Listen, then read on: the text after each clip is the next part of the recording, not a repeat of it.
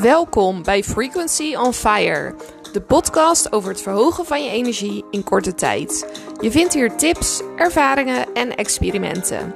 Neem niks van me aan, maar probeer uit wat er voor jou werkt. Jij bent uniek en dat is geweldig.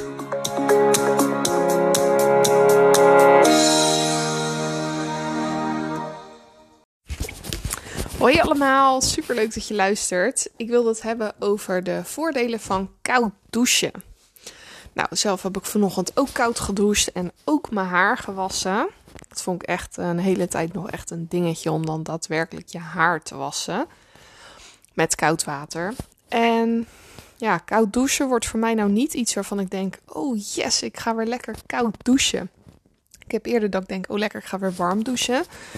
Maar het doet echt veel. Mijn bloed stroomt door, ik voel me geactiveerd, ik voel me energieker en heel de dag heb ik dus meer energie. En daarnaast, wat ik echt zo'n goed argument ervoor vond, is dat Tony Robbins zegt dat hij, hij doucht dus elke dag koud.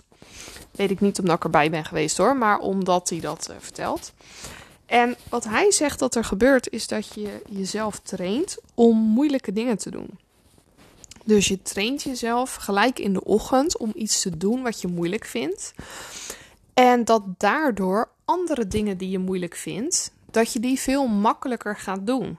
Omdat je gewend bent of gewend raakt dat je moeilijke dingen, dat je dat kan. Ik vind dat zo'n interessante manier van er naar kijken. En ik denk dat het zeker waar is. Want als je gewend dat je als je iets moeilijks tegenkomt, dat je dat kan, dan kies je meer ervaringen. En dan is het niet zo dat je ze uit de weg gaat omdat je denkt: oh, dat zal wel te moeilijk zijn. Of kan ik dat wel? Maar dan denk je: nou, dat is iets moeilijks en ik kan ervoor kiezen om dat te doen. Dus nou, dat wilde ik uh, sowieso even delen. Ik vind dat echt heel interessant. En ook wat zo'n kleine gewoonte dan teweeg kan brengen. Want het gaat dus niet alleen maar om die koude douche. Het gaat er niet alleen maar om dat je dan daarna lekker schoon bent. Maar ook omdat je dan dus je hele mindset kan veranderen door zoiets kleins te gaan doen. En dat is met heel veel dingen. Het lijkt allemaal niet zoveel verschil te maken. Er zijn dingetjes die kosten een paar minuten. Maar dat bouwt op naar iets veel groters, namelijk naar enorme groei. Of dat nou is in je mindset of lichamelijk.